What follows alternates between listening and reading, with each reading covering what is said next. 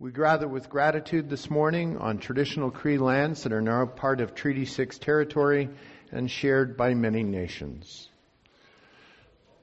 A reading with a little bit of a history lesson.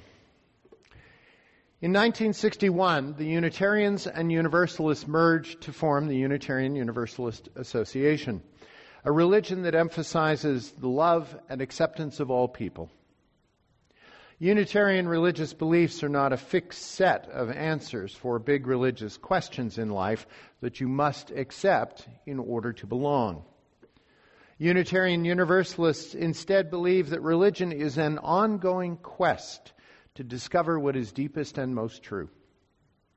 We may come from a liberal Christian tradition, but we believe that, believe that truth is found in many sources, not only the Bible, but also the holy books of the various religious traditions, from the Quran to the Tao Te Ching, as you can see in the banners of different world religions posted around our church. We also find religious truth in poetry and music, in the lives of our personal heroes, and in the leadings of our own hearts.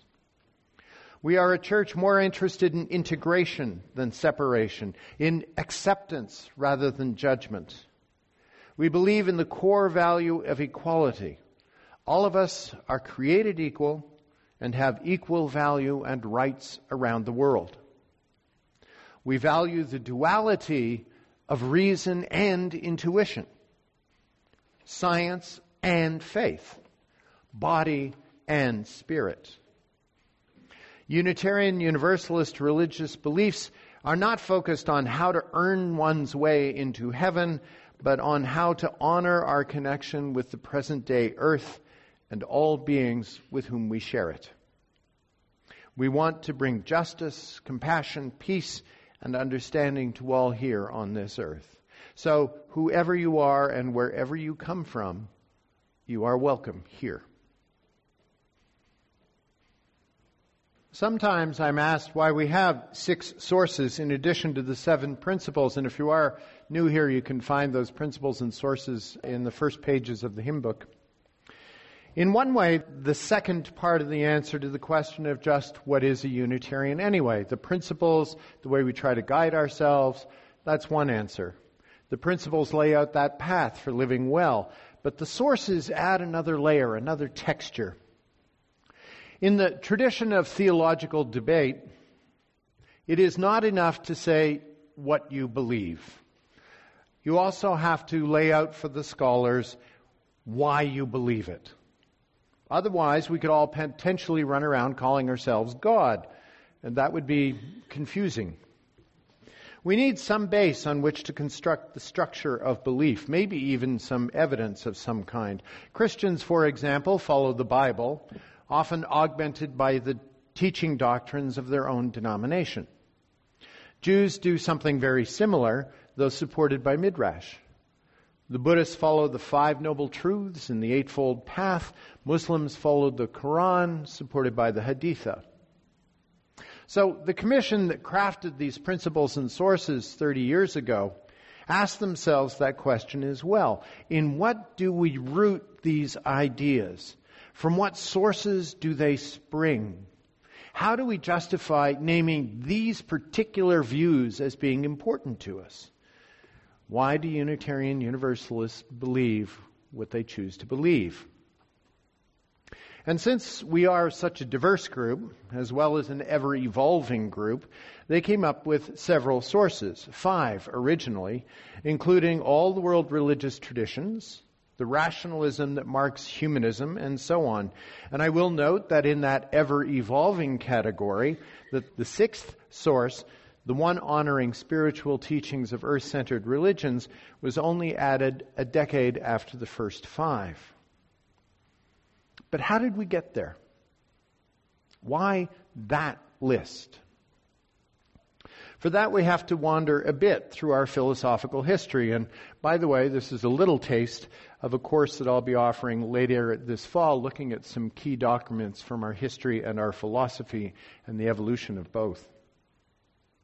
The one can trace the roots of Unitarianism, meaning one and only one God, and Universalism, meaning all will be saved, back to the very first days of Christianity, really our story begins in the 16th century with the Reformation. Don't get scared, this is quick. Back then, there was only one game in Europe, the Roman Catholicism. But enough people became annoyed with the incredible physical excesses of the Pope and the cardinals and the bishops and the constant demand for money that a revolution began. But in part, the revolution was also one of ideas. Hitherto, it was a case of Believe what the church tells you, follow the rules, or else we will tell you what's important for you to know in the Bible. Ah, the good old days for clerics. But with the rapid development of the printing press and the spread of relatively inexpensive editions of the Bible, clerics and scholars began doing something quite new reading the text for themselves. And they found that they had some pretty strong disagreements with Rome over interpretation and emphasis.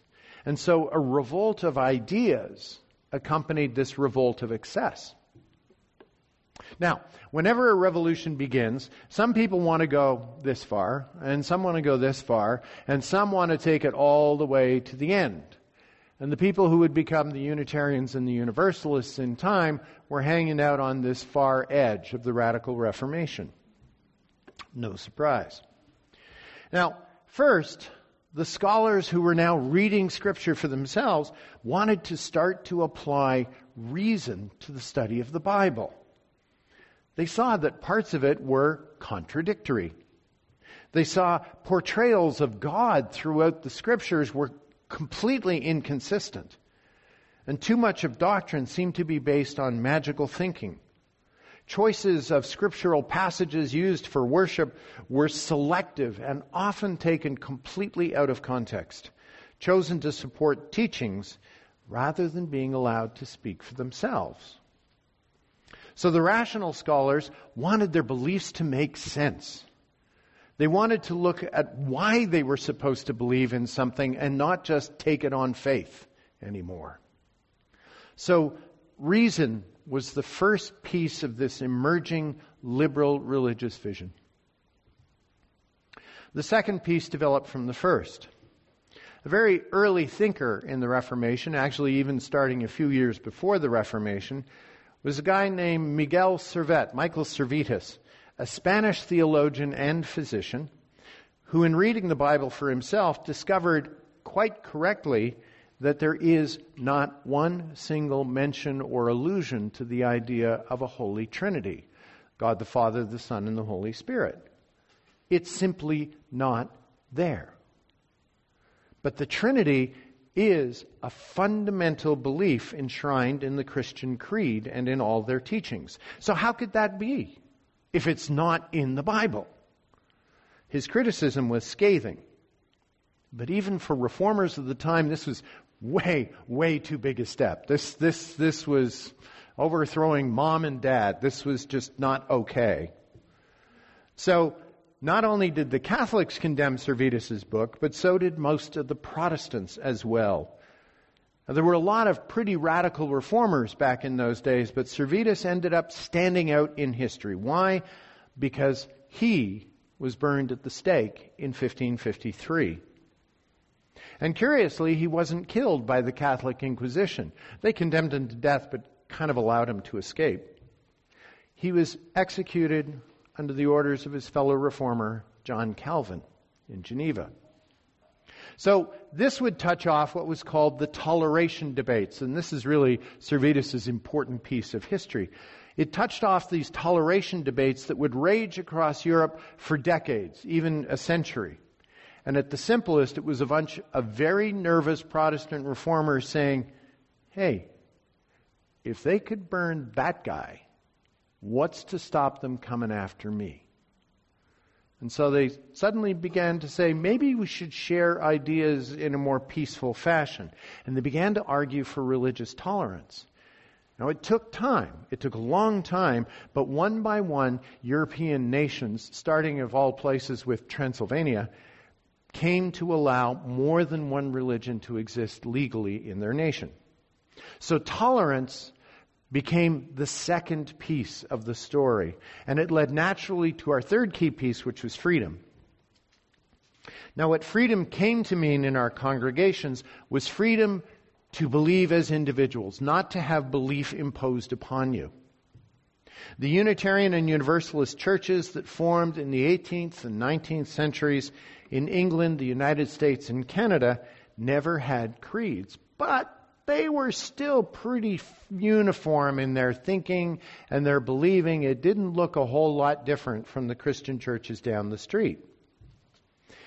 In 1819, however, William Ellery Channing of Boston preached a sermon to his colleagues, one that lit a fire.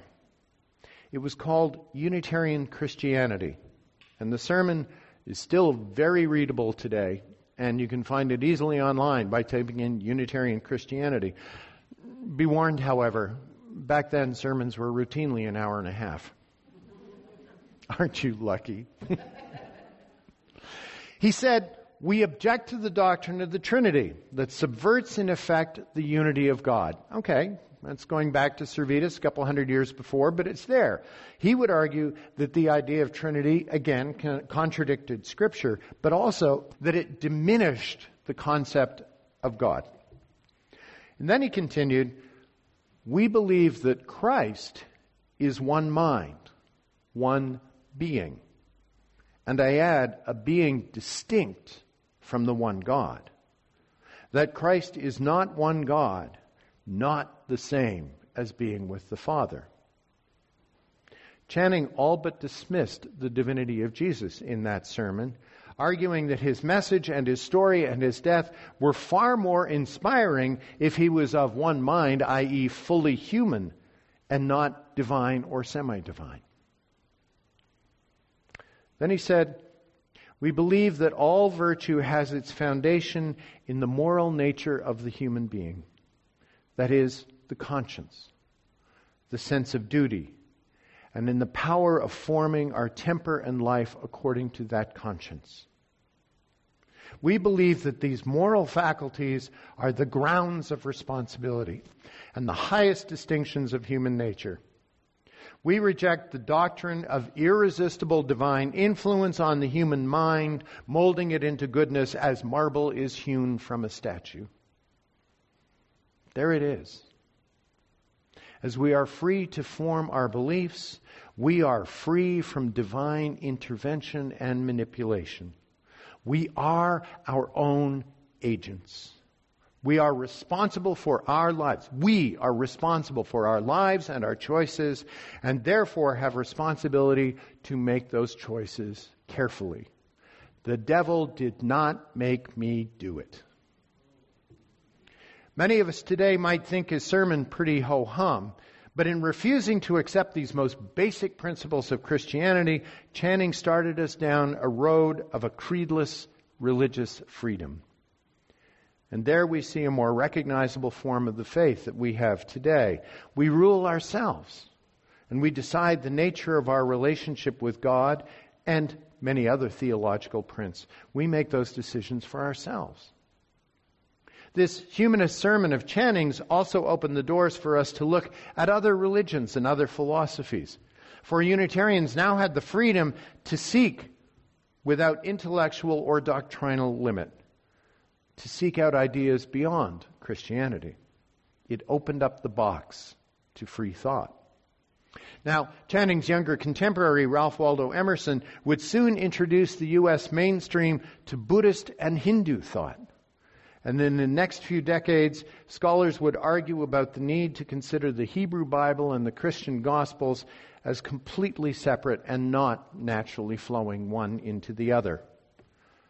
They also began to look at Scripture as a more literary work, opening whole new avenues of understanding and interpretation. How was it written? For whom was it written? When was it written? Who actually wrote it? And this exploded thought and interpretation. With Channing and his colleagues, freedom of belief became enshrined in our tradition. So now let's jump ahead to the 1980s when we're working on our principles and purposes. The North American movement was doing that work at the time. And as part of the process, the Commission looked at the things that inspired our individual beliefs. With our freedom, reason, and tolerance, Unitarians have been able to look for meaningful ideas regardless of their source. And with surveys and such, it became clear that we looked at many different religious and philosophical expressions in forming our own. Following a strong burst of humanism developed following World War I, our church became very intellectually focused for a time, and there was less emphasis on spiritual practice and prayer. That would shift again later. But as these shifts back and forth took place, some spiritual remnant remained alive. And so when we look at the sources, we see nods to traditional belief systems, with perhaps special note given to Jewish and Christian traditions, because that is where the structure of our organization came from. But we do see humanism and science given very special attention as well. And with a resurgence and rediscovery of paganism and native traditions, we would come to see the need to add earth based teachings as well. All of these things influence our collective thinking and our individual thinking to different degrees. It's a good list of sources, one that many people seem to be able to accept. But there's one source that forms a unique statement in theological thought, and that's the first one.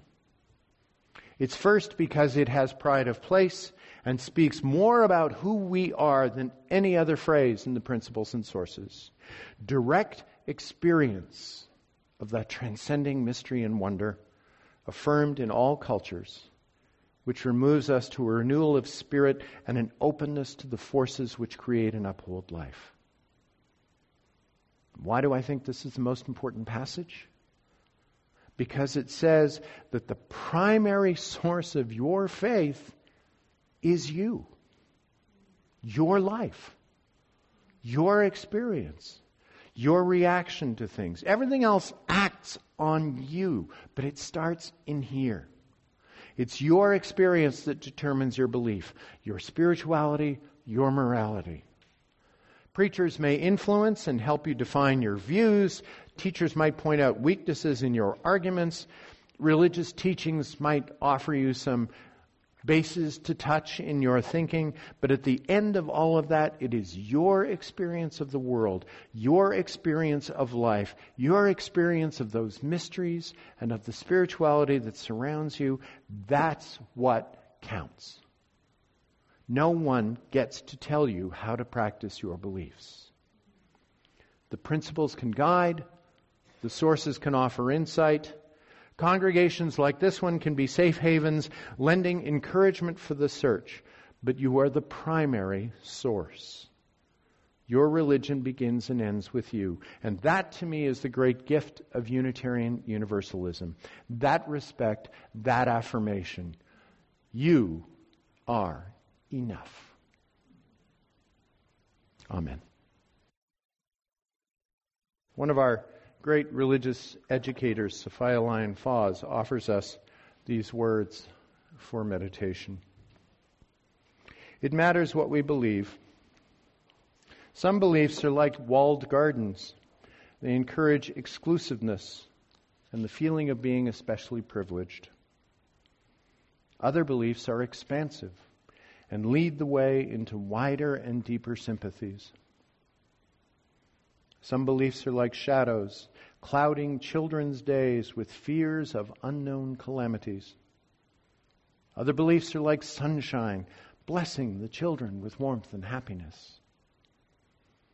Some beliefs are divisive, separating the saved from the unsaved, friends from enemies. Other beliefs are bonds in a world community where sincere differences beautify the pattern. Some beliefs are like blinders, shutting off the power to choose one's own direction. Other beliefs are like gateways, opening wide vistas of exploration. Some beliefs are rigid, like the body of death, impotent in a changing world. And other beliefs are pliable, like a young sapling, ever growing with the upward thrust of life.